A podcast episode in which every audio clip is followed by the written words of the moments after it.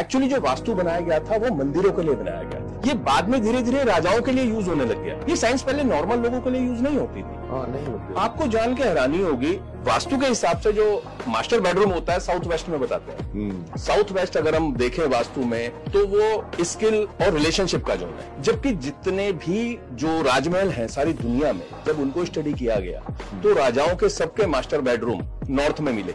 South Beach में नहीं मिले वो जो वास्तु थी वो प्रजा के लिए वास्तु थी कि प्रजा अपने स्किल का इस्तेमाल करके किसके लिए काम करेगी? राजा के लिए करेगी। राजा सोते थे नॉर्थ में। और ये लोग साउथ तो मैं बताना चाहता हूँ कि आज की तारीख में हम जो वास्तु की बात करते हैं वो वास्तु है जो कभी राजाओं के लिए यूज़ होती थी। अच्छा इसीलिए उसको यूज़ करके हम अपने भाग्य को उनके जैसा बना सकते